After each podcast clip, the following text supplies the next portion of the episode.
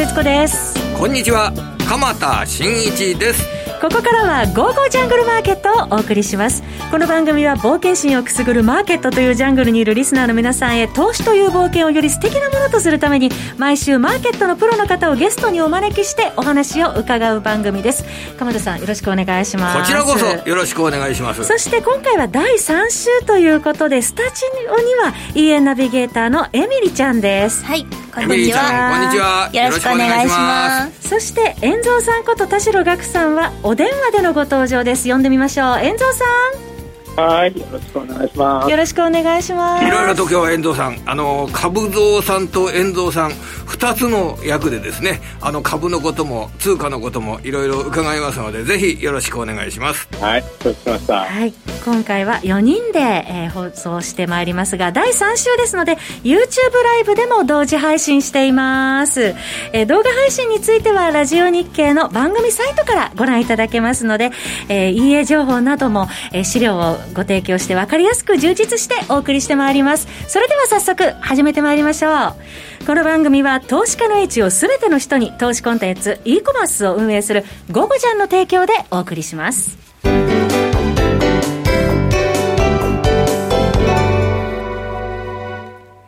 それではここからは、遠蔵さんと鎌田さんに、えー、今週の株式、為替市場についても伺っていきたいと思いますが。はい。まあ、遠蔵さんにはですね、いつもこの番組だと第3週の木曜日にお話を伺ってますよね。はい、で、前回第3週の木曜日と、まあ今、11月の第3週の木曜日とこれ、まるっきりこの株価の水準が違う水準になりましたよね。で、11月、この11月になってから、まず株価が、えー、世界で上がりました。まあ、このあたりからですね、遠藤さん、えー、今、あの、認識なんかをですね、ご認識なんかをいただきたいなと思うんですけれどもね、いかがですかね、これ。えっ、と、まずあの時って、ビッグイベントを控えてましたよね。ええ、で、まあ、大統領選挙で、まあ、その後 FMC があって、えー、雇用統計があったのが11月の第1週だったと思うんですけど、うんやっぱりマーケットって大統領選挙を一応気にしてたんで、そこまでポジション結構取れなくなってたと思うんですよ。まあ、まあ、取れなくなってたっていうのはちょっと語弊があると思うんですけど、それほどロングにもショートにも大きく傾けてなくて、まあ、むしろショートにしてた。まあ、この日経平均の上昇を見ると先物が買われてるのは明らかにこのショートの買い戻しってかなりあると思うんですよね。うん、ですから、そこまでそういうポジションになってたのが、まあ、実は大統領選挙の前の2日ぐらいから、あのー、買いが入ってきてましたよね。うん、その流れが来て、やっぱりそこから結構リスクオンの動きが大統領選挙の直前から始まったっていうのが、今の動きの流れなんじゃないでしょうか。はい。そのリスクオン取引の中で、えー、ニュースとしては、えー、ワクチン開発のニュースですとかって、やっぱりこれアメリカの株にも世界の株にも効いたんですかね、これ。いや、これでも、最初にファイザー出た時、うん、一時、あの、ダウ、あれ、8時、8時45分ぐらいに出たんだと思うんですけど、はい、ダウの先物1600ドルぐらいまで吹き上がって、えー、なんだこれやつななったんです。まあ結局その日って800ドルか900ドル高で終わって、で2回目モデルナが出た時って400ドル高ぐらいで終わって、うん、ついに昨日のファイザーの2回目が出てしかもそれってあのもう緊急使用処置を、あのー、申請してクリスマス前まではワクチン打てるよみたいな感じだったんですけどそれでもダウマイナス300ドルなんで。もうワクチンの話は賞味期限切れたのかな、早いなって感じですよね。だんだん株式について、株価については、効き目が薄れてきたっていうような、そんな言い方になるわけでしょうかね。うん、だある意味、なんか2万6千円とか3万円の手前で、一旦こう、達成感っていうか、あのトランプ前から、あの大統領選前からの、えーと、リスクオンの動きが、一旦そこでちょっと高値をつけて、まあ、これで終わりだとは思ってないんですけど、あのー、反応しなくなったっていうのは、一旦そこでさらに、あのー、ガンガン買う感じでもなくなっったのかもしれないですよね。まあ、ニューヨークダウでやっぱり3万ドルを目前にするという状況になると、3万ドルっていうのはすごく区切りのいいところなので、えー、そこに乗っけた後の、えー、一段高っていうのかな、そういった展開には少しハードルが、いろいろな、あの、周辺材料のハードルが高くなるって考えた方が無難なんでしょうかね。そうですね、あのやっぱりイベントを控えて、あのポジション、ある意味、あの落ちる方にも傾けてた人たちいると思うんで、それからの、あのそれがまずは損切らされて、ロングに行ってみたいなのが一旦終わって、うん、でも今の状況を見ると、やっぱりワクチンできても、すごく感染も広がってますし、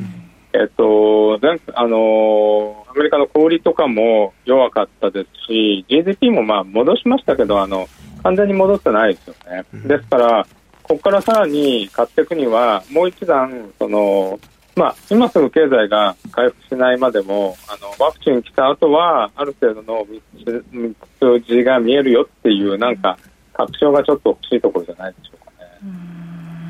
というところで、まあ、今、新型コロナ感染者増加というところと、あとまた大統領選も先ほど遠藤さんの話もありましたけど、完全にまだ選挙終わってないという状況ですもんね。そうなんですよ、全然決まってないしね、あと上院がまだ2名欠員じゃないですか、はい、あれの選挙が1月5日か6日にあるんで、うん。えっ、ー、と、あの、経済対策が打てないね。はい。昨日、あの、JP モルガンの大門さんも怒ってましたよね。早くとっとと決めろみたいな感じで。えー、促してますけど。はい。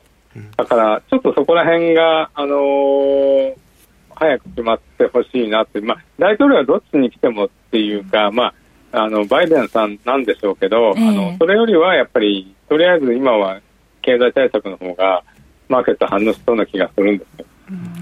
日本株については、さて、いかがですか？日本株、えー、これは、まあ、日経平均は動きが強くて、そして、でも、バリュー株の方がグロース株よりもいいのかどうかというような議論なんかが非常に大切になってきて、どんなふうにこれ、日本株の投資を考えていけばいいですかね、これ？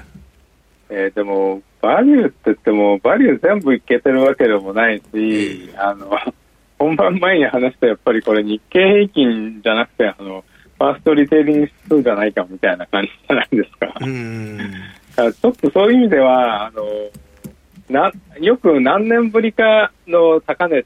1991年以来でしたっけ？ええー、29年半ぶりということですね。いや、でもそれって指数だけ高くて、全体に広がってないから、うん、なんかあのー、上がって、株が上がった感が全然しないですよね。まあ、29年前と比べると、えー、10分の1とかになってしまっているような会社なんかも世の中にはありますしね、これ。はい、やっぱりそれの合計という形ですので、えー、それで今の日経平均の指数の構成ですとかを考えた場合、今おっしゃられた、この、やっぱり一部の値傘株が引っ張ってるっていうような、そんな構図になってしまうわけですかね、これ。そうですよね。昨日も入れ替えありましたけどね。えーなんかあの、えー、すごい、すごい買いたい会社の株が入ってないな、なんて気しませんか？でどんな泳ぎ方をしていけばいいですかね、これ、日本株で、えー、でまあ、やや短期的なトレードを積み重ねていくにあたって、それでどんなあ手法がこれからは必要になってきますかね？うんやっぱり成長株って外せないと思うんですよね、うん、で僕もちょっとその今回、あのマザーズ指数の株とか外して、えっと、ちょっと大型とか言ってたんですけど、まあ、大型とにかく安心して見てられますね、ストップ安とかないんで、でも、あのこれだとやっぱりじっくり持って、割とあのアマアマントっていうか量持ってあのじっくり構えないといけないんで、やっぱりなんか成長株っていうかグロースが入ってないとちょっとあのエキサイト感はないかなっていう感はしますよね。だからそこら辺バラバランスなんでしょうね。うん、本当にうまくあのだって10月からはすごくあのマザーズ上がってたわけですから、はい、そっち買っててうまくそこへ乗り換えられてる人多分いると思うんですけど、そういう方は素晴らしいなと思いますけど。ああ、そうか。11月になってから日経平均で言うと、ね、どんとね、3000円規模で上がったっていう状況になりますけど、マザーズ指数の10月末の値段、1171ポイント。えー、今日の値段の一番安いところが1179ポイント。あんまり変わってないんですもんね、これ。マザーズ指数で言うとですね。で、うまく、ですから、乗り換えられたらよかったんでしょうけど、人間そんなに先のことをバシバシバシバシね、当てるっていうのも難しいような感じするんですけれども、あえてそこを当てるとすると、どんなことが、あのー、必要になってきますかね、これ。うん、やっぱり、その、指数の動き見てたらよかったと思うんで、うん、その、うまくそこら辺でマザーズ、最初マザーズ買ってて、えっと、日経平均2万4000超えた時先物でも ETF でもいいですけど、そこ買ってた人が一番うまかったん。じゃないですかね。そして、では、あの、FX 取引。えー、今、どん。なこと考えながら FX 取引をやればいいでしょうか。そうですね、やっぱり、あの、なん。といっても株がこう落ちないっていうか、これだけ高値圏にも来て落ちないっていうのは、あの、金融相場だからだと思うん。ですよね。はい、で、2023年、まあ、あのー、ぐらいまではもう金利上げないって言ってるんで、少なくとも今年来年ぐらいまでは、そのまあ、別の要件で落ちることはあっても、それが金利によってサポートされるっていう事態はずっと続くと思うんですよ。でようやくあの出口とかいうのは2020年2年ぐらいになってから出口って話になると思うんで、それまではやっぱりどちらかというと金利があの株価をサポートするわけですね。でそうなった場合、やっぱり FRB の緩和が一番でかいわけなんで、ここのところ、えー、ECB も来月やるって言ってますし、あのそうであっても、ユーロ売られないっていうのは、それよりやっぱりあのドルの売り圧力の方が強いってことですね。ドルだからやっぱり、はい、はい、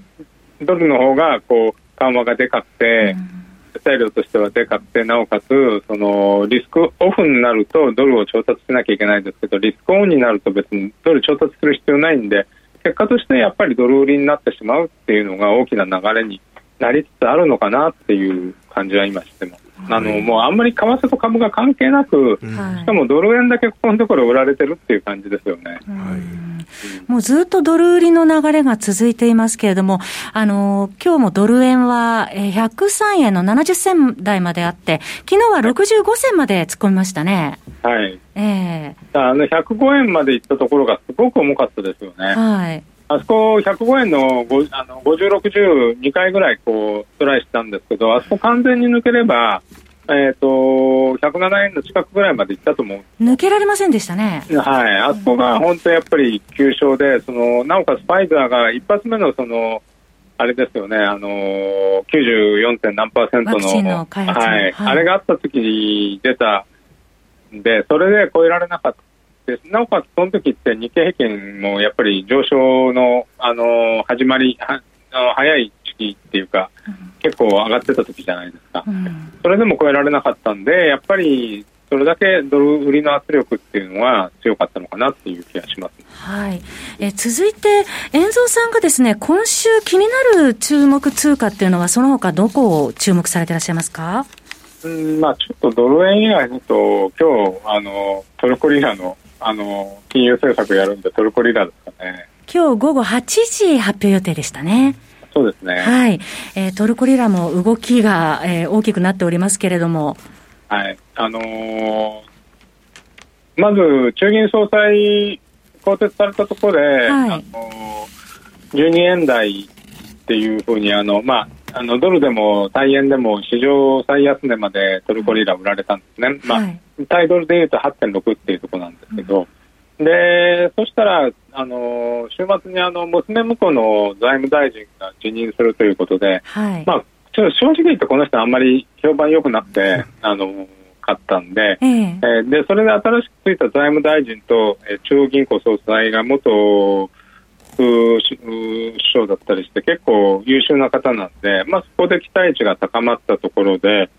で、まあ、これらの人たちの発言から中銀総裁なんかがやっぱり物価の安定を図るっていうことを言って、まあ、そこら辺はだから金利を上げるっていうことを示唆してでそれまでやっぱりエルドアン大統領金利上げるなんか、まあ、カリナランテって圧力かけてたんですけど、なんか突然、あの、いい人になっちゃって、中央銀行の、あのー、仕事をサポートする、全面的にサポートする、あの、苦い薬も飲むかもしれないみたいなことで、えー、これは金利上げんだな、みたいな感じで、えっと、今日は15%、まあ、今10.25%の金利を15%にするかなっていうところですよね。はいはい。まあ今日利上げがもしなかったらどうでしょうかね。あこれもう暴落ですね。あ売られ利上げ期待で上がってきたんで、はい、利上げなかったら、えっと、なんだ、嘘じゃんみたいなことになるんで、うん、で、利上げ幅が少なくても、ちょっとまずいと思うんですね。はい、まあ前回8%台から10.25までやったんで、まあ、10.25から15ぐらいまでっていうのはありかなと思うんですけど、はい、それがあんまり利上げ幅小さかったり、まあ、そこら辺はまあ一気に上げると経済に支障があるんで、例えば、まあえっと、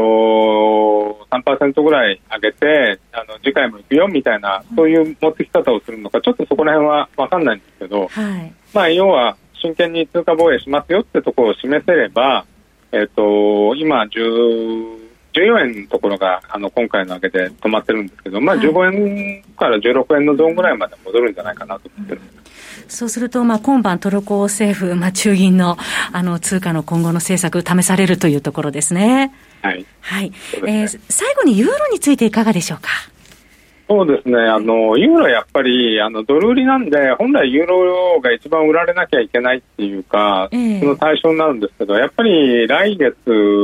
も利下げ、まあ、利下げっていうか、追加緩和するっていうふうに、あのもう予告編出してるんで、やっぱりどうしても重くなっちゃいますよね。あまり大きくは動いてないというところですね。そうですね。やっぱり1.2を完全に超えてこないと、新しいステージに行けないんで、それそうしないとやっぱり1.6から1.19中盤ぐらいの動きになってしまうんで、あとやっぱりドル円が落ちて、あのユーロが買われるというよりは黒線になっちゃって、あのユーロ円も売られちゃってるんで、その分余計なんかユーロちょっとあの昨日今日重たいですよね。そうですね。今1.1850から1.1853っていうところですね。はい。はい、えー、そのようなところで今まで、えー、為替そして株式の見通しについて伺いましたまだまだお話を伺いたいところでありますがお時間になりました遠藤さんどうもありがとうございましたありがとうございました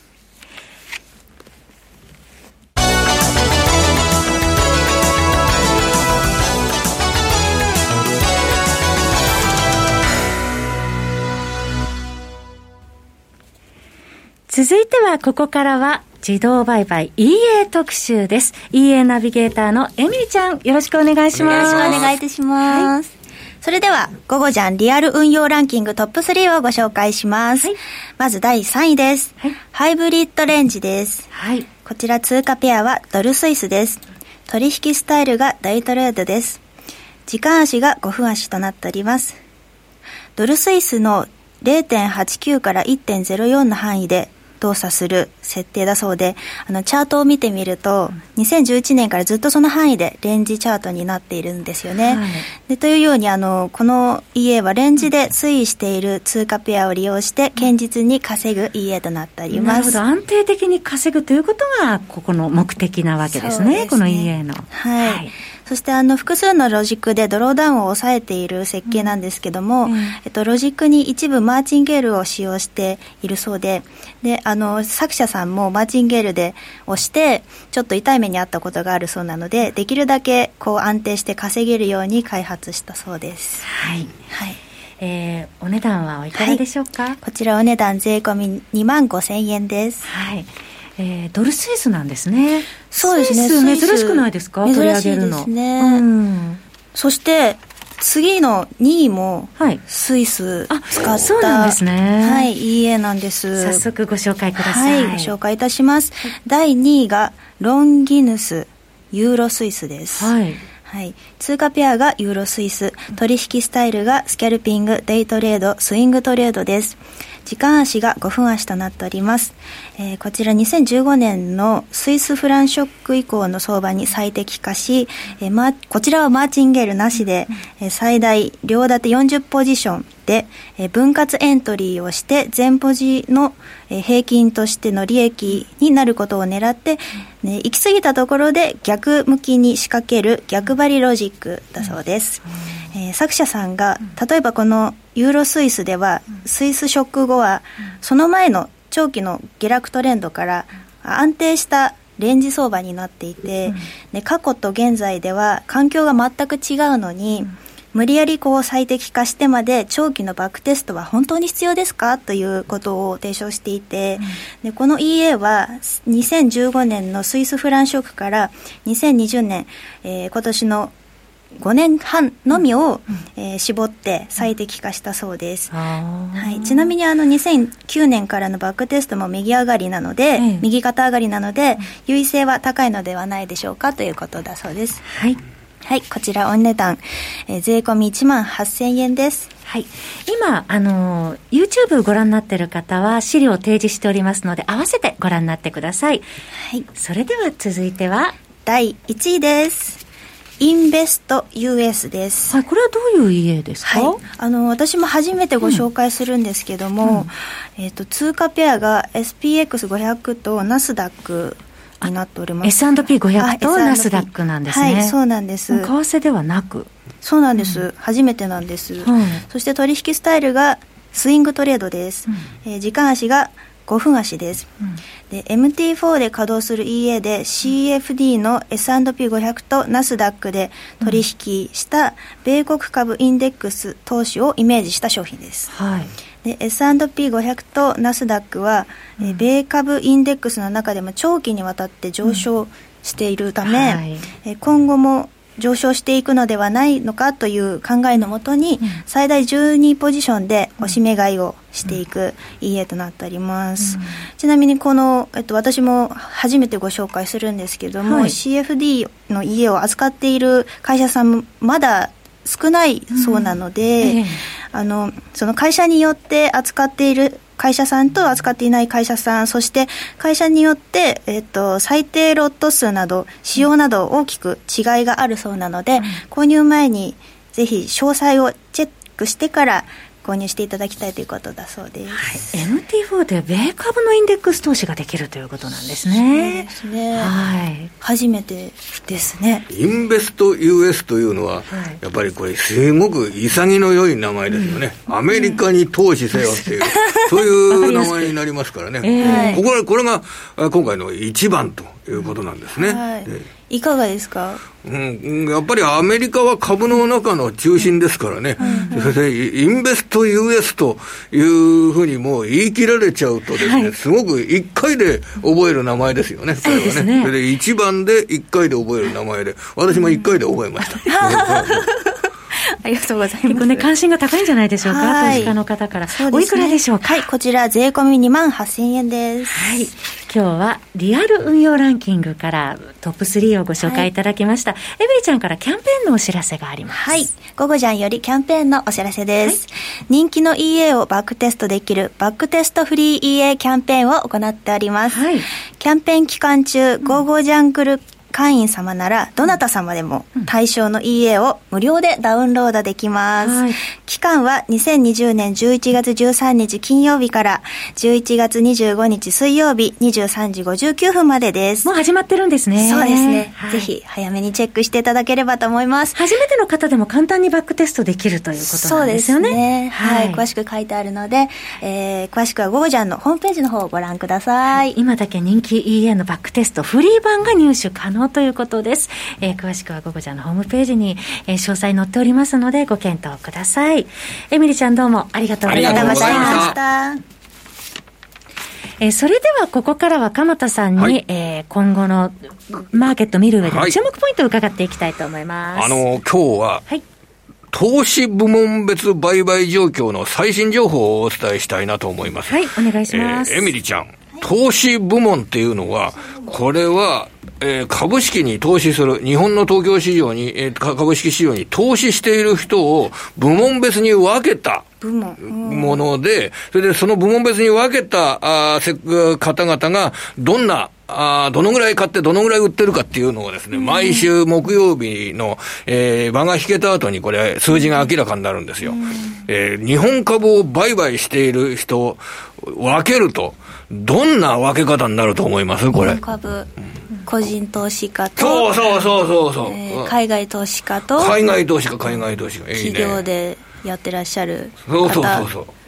そうそうそうそう、うんですか？そうそう、そういう形、まさにそのあたりが分けられて、どういう投資家が買ってるかというようなことが、うん、これが明らかになるんですけど、はい、えっ、と、先週1週間、株価がよく上げましたよね。うん、えー、11月になってよく上げて、それで先週1週間、うん、この現物株というね、トヨタですとかソフトバンクグループですとか、上場している株、そこを、えー、売ったり買ったりした中で、やっぱり海外投資家、外国人投資家と昔は言われてました。その海外投資家が今、3842億円、日本株を買い越しました。で、前の週が3572億円ですから、まあ、コンスタントに、えー、3000億円台買い越し、あんまりこれ3000億円ってお金目にすることないんで、ピンとこないんですけど、すごく量の大きな、1週間で量の大きな買い越しです。はい、それと、この、現物株以外に、先物市場っていうのがあるんですよ。うんうん、日経平均の先物市場、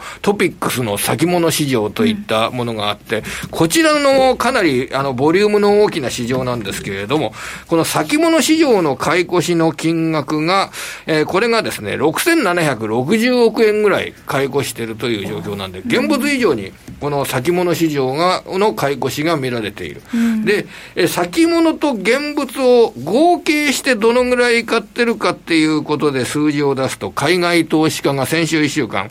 1兆600億円ぐらいの買い越しになりました。2週続けて1兆円超、そうそうそう2週続けて、1週間1兆円、はい、で、2週間で2兆1600億円ぐらいの買い越しという形なんですけど。すごい額の資金流入じゃないですか。このですね、えー、じゃあ海外投資家って実はですね、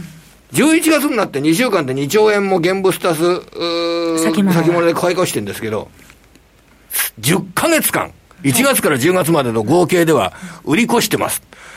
どのぐらい現物プラス先物で売り越したでしょうか ?1 月から10月までの累計。えー、ヒントはすごい、もうおよそでいいです。およそでいいんですけれども、およそですごく霧のいい金額です。およそでいいですよ。結構売られてきましたよね。かこれ皆さんに、10ヶ月合計。投票してほしいですね。これ10ヶ月合計でですね、はい、10兆円弱ぐらいの、あの、現物プラス先物での売り越しになってるんですよ。で、で、でもこれ、感覚がそうすると分かりますでしょ ?10 ヶ月で10兆円弱売り越していた、海外投資家が日本株を、先物プラス現物で。で、今回2週間で2兆円の買い越し。ということはやっぱり、すごい、すごいスピード足元の買い越しの幅の大きさっていうのが分かりますよね。はい、11月に入ってね、これだけ買われてきている、その背景は何なんでしょうかね？これは、あの、今まで売ってた部分、特に先物の買い越し幅が大きいでしょ。そうすると、今まで相場が間違えてたんですね。日本株は下がるんじゃないかと思って、あの、先物のショートポジションを取っていた。はい、それを、えー、買い戻しているという形なので、あの、市場関係者の間では、えー、あんまり前向きな日本株買いではなく、自分たちの失敗を買い戻している、そういう面もあるんじゃないか。修正してきていると。そんな言い方がされてましたね。でもこれからね、ますます資金流入を期待したいところでありますけれどもね、どうなるのか、また次週、鎌田さんに伺いたいと思います。はい、ここまでエミリちゃんどうもありがとうございました。えー、鎌田さんもどうもありがとうございました。えー、来週も素敵な方をゲストにお招きしてお話を伺います。皆様どうぞお楽しみに。それではまた来週この番組は投資家の位置を全ての人に投資コンテンツ e コマースを運営する「ゴゴジャン」の提供でお送りいたしました。